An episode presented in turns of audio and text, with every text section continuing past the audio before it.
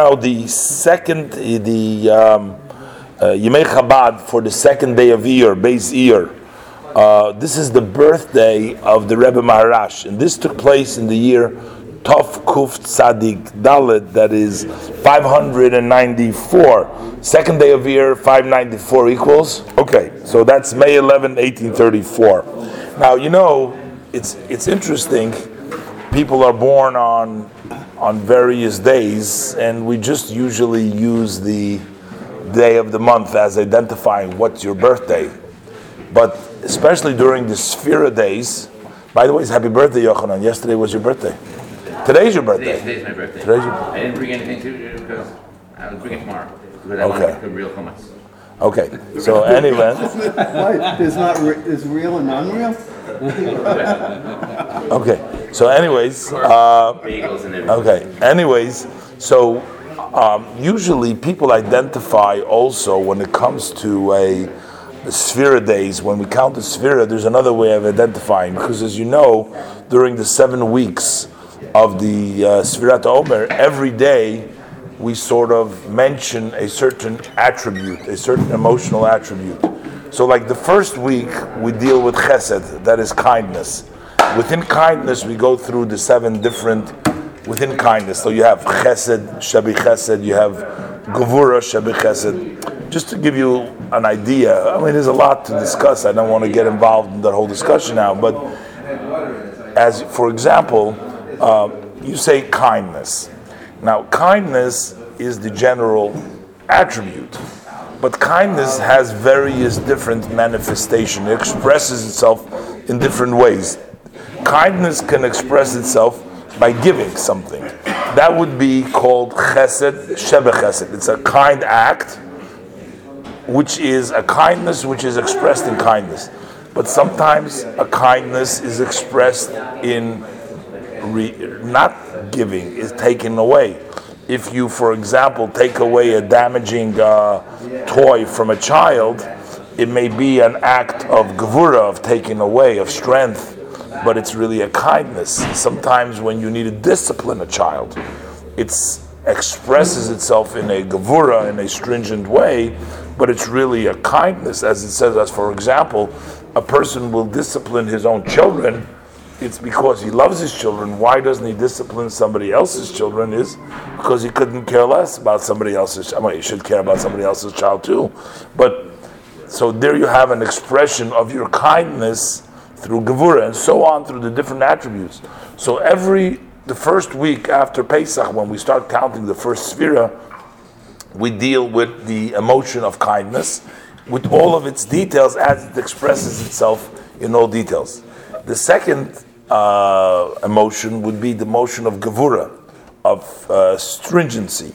Now, Gevura means an act of strength, or it may be an act of rejection, or an act of seriousness. Gibor. But so gibor. But sometimes you can be through your strength can be through a way of giving. Sometimes it's denial. That's why we also have it in various different Uh, manifestations. Gevura should be Gevura, Chesed should be Gevura, Gevura should be Gevura, Tiferis, and so on. The third one, third week, is Tiferis. Tiferis is considered the beautiful, the beauty. Tiferis really means, also usually means the combination of Chesed and Gevura together, the combination of kindness and stringency sort of mixed together. While a person who's kind doesn't see, uh, you know, any bad at all. He just gives. So sometimes, of chesed, you can end up giving people who are undeserving, and then you're going to cause trouble. You know, if you allow uh, for a criminal to go free, you may be kind to him, but you're going to be doing harm to the people. So a person who's a kind person, who's a softie, who just gives to everybody, isn't always the beautiful way. Uh, on the other hand, you have the level of Gevura, which is rejection. Anybody who doesn't deserve, nobody gets a break. You know, it's justice is going to prevail. That's strict looking at the thing. The law is the law, and that's it. And that is also sometimes, as you read now, you're reading in the uh, some of the blogs that they're trying to change some of the laws. Somebody who was caught with a little crack or something like that can get like fifteen years in jail. You know, they have no record, they're no criminal, they just, you know, whatever. They gave in to their, I guess, to their habit, and then they and they lock them up for fifteen years. So that's also not, so, but Gevura doesn't distinguish. Tiferis is basically a combination between Chesed and Gevura, which basically Tiferis says that, okay, you know what, we need to take into consideration, you know, the person may not deserve. So Gevura would say, doesn't deserve, out, you're out. Tiferes says, you know what, he may not deserve, but let's still be kind with him. We're still going to go beyond. That's it. So it's not just giving everybody, but it's just being able to mesh together a little stringency, a little bit kindness, and together, that's why it's called Tiferes. It's called beauty, because it's a beautiful way. It's like being a good parent. Yeah, well, I mean, a like, good parent is a Tiferes, right? Exactly. Like you have to be... Har- not harsh, but you have to say no to your kids sometimes. Absolutely, yeah, absolutely. It's sad, but but that know, that's for their benefit love, eventually. It's out of love. Yeah, but in, so but the Tiferes. I'm not very good at that. Yeah, well, no, can't say no. Yeah, I can't say no to it. Yeah, well, you know, there's an expression in the verse that says that chaysach shiftei sein benoi. I mean, this is not for the current times. This is a pasuk. It's a verse. It says, "One who withholds his stick hates his child," which re- really essentially means that if you don't discipline your child, you don't make sure, then you don't love him. You actually hate him because you know you don't give him the tools that he needs to be able to deal. Be an adult, uh, yeah. to, to really, and you're actually not helping him out in his life. You're but en- anyway, enabling him. Yeah. yeah. But in any event, the word tiferes means beauty. Now, okay, Tiferes also has this beauty, sometimes express itself in an act of chesed, sometimes it expresses itself as an act of gevura. Chesed would be an extreme, just a giving, because of beauty, or gevura denial, or Tiferes, which means that would be Tiferes, Shabi chesed would sort of be the beauty on the beauty, which means it's a beautiful character, it's a beautiful trait, and it also expresses itself in a very beautiful way. You know, uh, sometimes, you know, we learn like in the Pirkei Avot, we learn in the ethics of our fathers, which we're going to start learning, we say uh, something which is beautiful, meaning it accomplishes what it needs to accomplish. It is also something which people see as a good act. It's all over. It's good for people. It's good for Hashem. It's all over good. It's it's it's it's a beautiful way. You have the beauty expressed in beauty, but when we want to say somebody who was born on the second day of Iyar, so there's one way of saying it, the second day of Iyar, that is the birthday as we say it, but it's also called Tiferes Shebe Tiferes, the beauty of the beauty. That is the day that the Rebbe Maharash, the Rebbe Reb Shmuel, the youngest son, the seventh son of the Tzemach Tzedek, you want to tell me something? The seventh son of the Tzemach Tzedek, the Rebbe Maharash, Reb Shmuel, he was born on the second day of the year, which is beauty of the beauty. Would be like giving tzedakah would be the beauty of the beauty, wouldn't it? Well, tzedakah, also, tzedakah about tzedakah, want to tell me something? No, just... Tzedakah of tzedakah, like you're saying, would be, like in the, just to take an example for what it says in the Pricky of Oz, in the commentators right. over there, if a person will take all his money and give it away to tzedakah, so that he becomes poor, that's not beauty, because that's extreme. Extreme, that's going, that's extreme. What it is, is you have to live a balanced life, which means you give tzedakah, but you also make sure that you yourself have enough to, to live on. Isn't the tithing, the ten percent up to twenty percent if you're wealthy? Yes. Okay. Uh, now, that's, but that's, but also that is only... You know, somebody who's a billionaire and he's going to say that he's only going to give up to twenty percent, that's not that's not good enough. That's not good enough. Everything depends on really on the circumstances. Now, we're talking about in the average, but everything we have to know. I, I once gave over the the word that I heard of my, my teacher used to say when I was in Israel. He told me that in the ethics of our fathers, there's an expression of a there that there are various kinds of people. Sometimes people say, what's mine is mine, and what's mine is yours. Or he says, you know, that's a righteous person. You know, he gives, you know, everything. Some people will say he's a foolish person, but whatever. Uh, then when the person that says what mine is mine and what yours is mine, he's an evil person. You know, I mean, we know a lot of those. Okay, so all right, but then we have one who says what's mine is mine and what yours is yours. So what is that? So the Mishnah gives two extreme opinions. One opinion says that's the average. Mine is mine, yours is yours. We're just, that's the middle way. Midah beinunis. This is the average, middle way. But the other one says, no, that's the uh, behavior, the way they did in Sodom. If you must have heard this, the city of Sodom and, and Amora, they were destroyed because they were evil people. So he said he doesn't understand. How could there be such a disparity between, one opinion says this is good, the other one doesn't say bad. It says it's like Sodom. It means it's terrible. How could there be such a discrepancy. discrepancy between two opinions about the same? What is it? Is it so bad? Why would the other one say it's average? So he said like this. He explained very simply. He says everything depends on the circumstances. If a person who is destitute and the other person is destitute as well, if the two of them, they say, what's mine is mine, what yours is yours, that's an average, that's okay, because he cannot help himself. How's he going to help his friend? They can't help. That's uh, that's okay. On the other hand, if you have an extreme where both of them are very wealthy, nobody has to come out to the other one and says, mine is mine and yours is yours. That's okay, that's okay too. But what happens if one person has everything he wants, the other one has nothing, and one says, what's mine is mine, what's yours is yours? That's already like Sodom. So you cannot just use one yardstick to measure everything. Everything has to go by what the circumstances. So if a person is a billionaire and you're going to say that he doesn't, he only has to give twenty percent, he doesn't have what to do with his other eighty percent. You know, even after taxes, he doesn't have what to do with that. So he should take his money and try to distribute it to charity the most he can. And the Alter Rebbe makes a point in the Tanya to say, even a person who has money that he needs, he says, if a person gives tzedakah because he's trying to get atonement for his soul. Let's say a person did, feels that he did something wrong in his life, and he, he's looking for God, for God's atonement. And the way to atone for himself is by giving tzedakah. So the, the Alter Rebbe writes, it's no difference than medicine. If God forbid you're looking for a doctor, you're not going to send, I'm only going to spend twenty percent of what I own for the doctor's bill. You are going to give to the doctor whatever, ev- whatever it takes to, to gain your life. Mm-hmm. So he says your spiritual life is no less important than your physical life.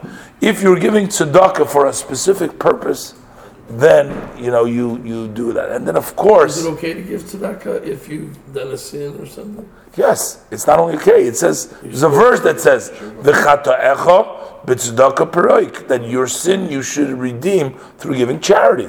You give charity, that's how you compensate for. You. Yes, it, of course you have to have a feeling uh, remorse as well, but certainly tzedakah is one way. Of, of, of, of, of gaining atonement.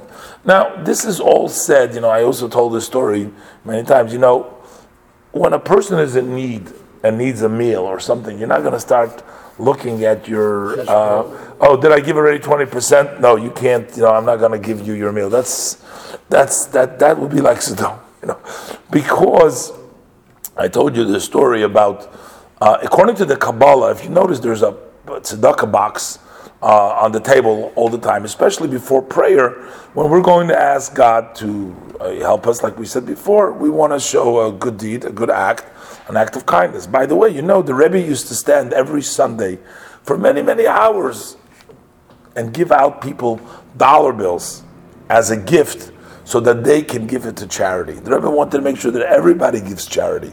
So the Rebbe gave them a gift, a dollar, and then use that dollar to give it to charity. Rebbe wanted everybody to have the good deeds. Of course, the Rebbe participated in that itself. It's not really your dollar. Once you get it, it's yours. You can do it, whatever. And thousands of people would come every Sunday to get a dollar from the Rebbe. So, so you can buy candy with it if you didn't want. If you didn't want to give, you could. But it's your. But the Rebbe suggested to you. He yeah. gave you the opportunity. But most people would do it. Some people would keep the dollar and exchange it for another one, whatever the case is. But the Rebbe motivated them to do a good deed, to go ahead and give tzedakah. Now, one time in the, the, the by the davening. In Chabad custom is that you throw in a couple of uh, coins or whatever, you throw in a dollar, whatever you put into the pushka before Shacharit and before Mincha. But we don't do so before Maariv because nighttime is not a, in the Kabbalah, nighttime is not a time for, for, for Tzedakah, the Kabbalah. And one time, the Rebbe was in, uh, in the seven seventy or whatever there, and he put in a, a coin before Maariv. And one of the older Hasidim or somebody attacked the Rebbe. Says, "How could you, dear, put in a coin? It's Maariv. You're not supposed to do that. That's what it says in the Kabbalah." Blah, blah. So the Rebbe says he went into the previous Rebbe, his father-in-law, to ask what did you do to uh, correct his mistake. What he did, he told the previous Rebbe the whole story, what happened, and, he, um, and the Rebbe said this. He says the previous Rebbe told him. That person who is so concerned, he's so upset that you gave tzedakah at nighttime, he probably doesn't give it at daytime either. Because he said that. So he says, don't. But, you know, but in any event, I just got sidetracked there. I just wanted to... to um, One last thing. If So if someone's rich... I'm just going to get my coat. Yeah. If someone's rich and someone's poor... Right. So it would be... The rich should give something to the poor. No, so it would be... What's, some of mine is yours. Yeah, but the truth of the matter is, the truth of the matter, but the truth of the matter is, as the Rebbe points out in another place also, the Rebbe points out that uh, really Hashem, God, is the one that gives everyone. Now, God has given the person that is uh, more financially Uh, with it that has the ability to help out the other person, to help him out. So, but when the other person helps him out, he's not giving his. God has basically entrusted him, uh, gave him something extra, gave him some. Yeah. Now, but the poor person is not fed by the uh, wealthy person. Neither is the worker fed by the boss that gives him his check. It's Hashem providing for him. But Hashem has different ways of providing. The wealthy person gets it in a direct way. The poor person in this case gets it in an indirect way. But the wealthy person isn't giving away something of his to the poor person. He's only giving away something that was entrusted to him for him to hold on to it until the time to share it with somebody who is less fortunate than him, to go ahead and make sure that the other one has too. So now the Rebbe says like this. So, if at the end of the day, everything comes from Hashem, Hashem feeds everything and everybody, as we say, and that's why we say that Ashrei Yoshvei, that's why we say it all the time, three times a day, it has the verse in there, the special verse says, you open your hand and you satisfy all living things what they need, because that's the main verse that Hashem satisfies. So if Hashem does everything, gives to everybody, why does Hashem have to give it by means of the wealthy person? Why doesn't Hashem give it directly to the poor person? Right. If at the end of the day, it's Hashem giving it. Right. Why do you have to go? Yes, so the Rebbe says something very interesting, a very powerful thought over here. The Rebbe says that Hashem wants there to be kindness in the world. If Hashem would, everybody would have, it would be, everybody would see mine is mine and yours is yours. That's not the right way. That's not the way Hashem wants this world to be. Hashem wants the world that should be sharing and giving, and people should become kind people, and people should do things for other people. If everybody had everything, then that would create a society of selfish people, everybody living for themselves. Now, of course, the poor person says, why am I the one to have to get it indirectly, and the wealthy person gets it directly? Why doesn't it be the other way around? And that's what we say in the in the Tehillim. King uh, David says in Tehillim, Tefila la'oni chiyatov, this is the prayer of the poor person, when he wraps himself and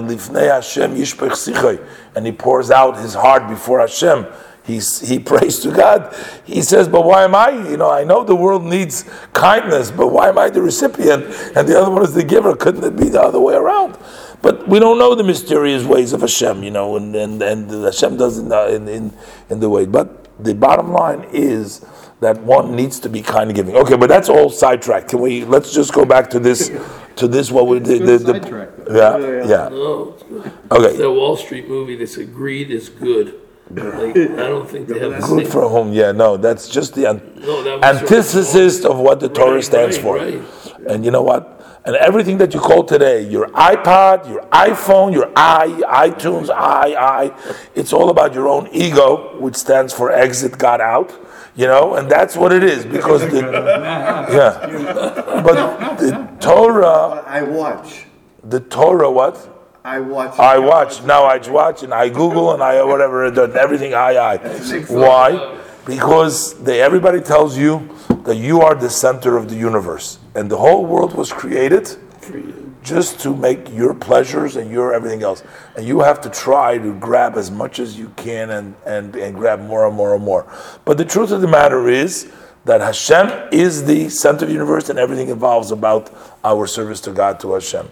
And all these other stuff isn't, at the end of the day, going to bring you satisfaction to the complete, because the more you have, the more you want, the more you need. And as the uh, Talmud states, a person, by the time he dies, he hasn't even gotten half of what he wanted. Why is that? You don't die even half of what you, why is that? Because he says, any person that has one hundred wants two hundred. If he has two hundred, he wants four hundred. Person always wants double what he has. So therefore, you're never you're never going to get what you want, because you're always, you always want more. So how are you going to get? So by the time you die, and guess what? We're all going to die one day. It doesn't help if you're wealthy, and if you're smart, and if you're successful, if you're talented. We all... our destinies, we're born and we're going. Those are some things we don't have any choices. You can't buy, can't buy your health with money. You can't buy your life with money, and you gotta. And that's where we all face a common. Uh, the world, no matter how much money they have, they want more. Right. Well, Rabbi, if you said the poor person is poor because it gives the world an opportunity to give, that's what the Rebbe said, right? The Rebbe brings out that idea. Yes. Right. I mean, can you, how do you, I know this is too, not a topic, but like when people get sick and bad things happen to good people, did the Rebbe ever explain, you know, what's the purpose of that? There's two things. So people can help the people? Or? Okay, well, let me, that's a good idea, that's one good idea that you're saying there, but in the scheme of things, we have to realize that our ability to comprehend the ways of God are minuscule. Okay. So I, I, I would rather say, just understand. just like, when you walk in, you know, you got an operating room, right? I mean, this is an example that is brought. You walk into an operating room. A person who is uneducated, who is not uh, in the medical field, if he walked in just and he see the people, he'd start yelling and screaming and saying, what are you guys doing? You're ripping the person apart. You're cutting him up. There's blood going all over the place. But they're trying to make him better. But the, the answer to that is the person is uneducated because he only sees a very small piece of the picture. What Hashem does, even though to us it seems cruel and possible, we don't know. We don't have the answer to that. You know, of course, in our mind, in our state, we don't understand it. We don't comprehend it. And that's why we, we ask God not just to be good, but we should be visible good. It should be good that we can, tangible, that we can experience. So we ask Hashem for blessing. Good, whatever Hashem does is good. And but there's a good which is hidden, there's a good which is beyond, then there's a good which we can experience in our lifetime, and we want to be, that it should be good for us in a physical, in a very good way. So you're saying you, you can't explain these things. I can't. And, like said, and the other thing is like this. It's very important to make that uh, distinction over here. If, God forbid, something happens to you, like something, whatever happens to you, or something in your family, or something which is close to you, you as an individual should say to yourself, where can I strengthen my spiritual connection to God so that this will have a good effect on the physical? So whatever, whatever there's a problem, whatever there is something else, you yourself should take everything that happens to you in your life as a sign and as a reason for improvement of your own self. And many times when you strengthen your spiritual, then you are able to also extend it to the physical as well. But for another person to say, oh, you know what, something happened to you. And the Rebbe took great, a lot of offense to people that would say, and he quoted even the Navi Ezekiel, who criticized the Jewish people and said that something negative about them. God was very, very upset with him for saying that. The Rebbe would be very upset when people would say negative about other people, like they deserve what they got. Some, some there were some rabbis in Israel that justified the Holocaust, and they said, "Oh, because they did this, they did that. That's why a million. That's why a million Jewish children were were were were, were tortured and killed." And you know, now that's a terrible thing for a person to pass judgment on somebody else and say, you got punished and you got this because you deserve it. That's something very, very terrible. That's total negative. But for a person himself, when they're looking for ways, they have to increase their merits. They increase tzedakah, increase good deeds, increase the study. That is uh, a sure way of gaining God's grace, God's grace, and, and, and, and, and trying to change things around. Sometimes, for whatever unknown reason, there is a decree on the person. The person has the ability to change it around, sometimes through prayer, sometimes through good deeds, and those are things that you that you do. So that's why it's important. You don't know when that decree is. That's we don't we don't know, but we take a best best shot. That, that Robinson now, that died in New York, that right over she died, she had an aneurysm and left a bunch of kids. Yeah. In Georgia. In Georgia. Like you think. God, she's devoted her whole life to being Jewish and mitzvah and all that, and then this happens, you know. Okay, you're, you're absolutely right. But all we have to say in that case, I mean, that we don't know. And, you know, the Rebbe had an expression sometimes, you know, when when God wants to give you a slap, he's, you slap in the face, which means the people who are up there, they are the one that gets slapped sometimes, you know. I mean, sometimes maybe as a community, uh, I mean, again, but these there are so many various different components in there. But you know, you know quite well, even in medicine, you know, you try... You try what you can do, but, you know, even healing, you know, you try... When I say, you know, you don't have any absolute guarantees if you'll take this medicine, this will happen, you know, and a lot of time we try, we try different drugs and we try different things. Okay, so let's just... Uh, let's just go through with the subject at hand. Uh, I do want to say this. So what happened in the olden days, as you know, all, all the structure, most of the structures were built out of wood, and they were very susceptible to fires. And unfortunately, many times, uh, valuable, invaluable treasures of, of, of writings and and, and, and and artifacts and various different kinds of important stone were destroyed in, in fires. Lubavitch also had a very great fire in which uh, many of the Rebbe's, the homes and the uh, manuscripts and the many of things were lost in the fire and never to be replaced. So after that great fire, uh, the Tzemach Tzedek, that was the third Rebbe of, of, of Lubavitch. He lived in the city of Lubavitch itself. So he decided to purchase a piece of land and to build a large house. It's going to be a for for the family, plus a big bes medrash, a big study hall over there, and the uh, master, the one who was in charge, and I guess there was that was divided to different sections, so they had each one had their own masters. So over there, the master of the city, his name was Lyubomirsky. He instructed to the one who took care of the thing that they should Prov- Provide from a forest that he had. They used trees. They used to cut down trees from the forest. He instructed that anything that was necessary for the Rebbe's family to give it for free. He just told them, just let them take them all the materials they need for free. Now, what happened was that the Tzemach Tzedek wanted that the house should be ready and to dedicate it during the Pesach festival, during Shavuos. So now you have. Between Pesach and Shavuos, you have a couple of weeks. You have seven weeks.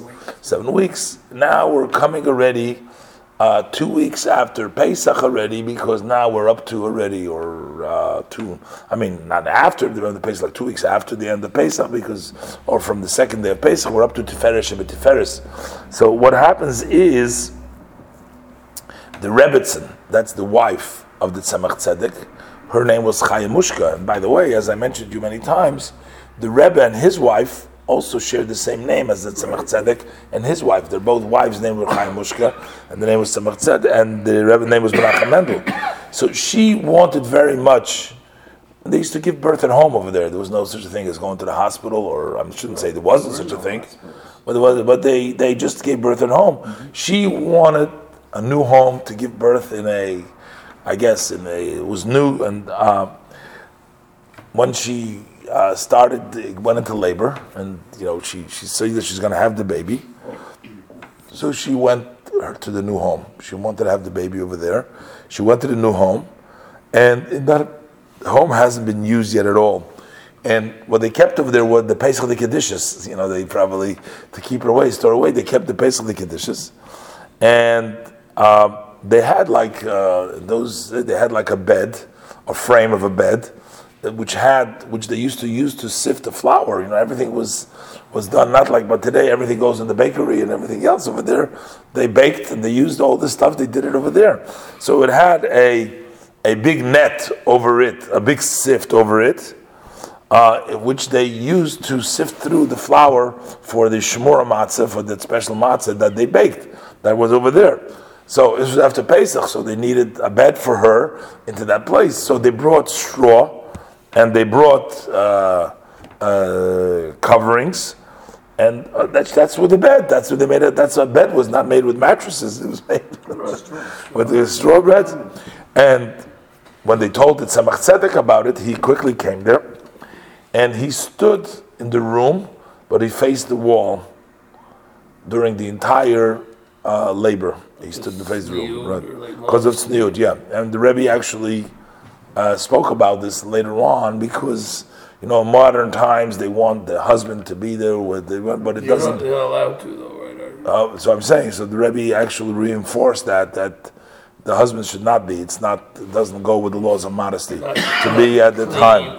I think. Okay, you know, it's not the time of of uh, to be there. But he stood with his face to the wall, and he instructed his sons. It's interesting. Um, Rebbe Shalom, the labor of Chaim Shneir Zalman, he told them that in one of the rooms in his house they should say the following verses of Tehillim.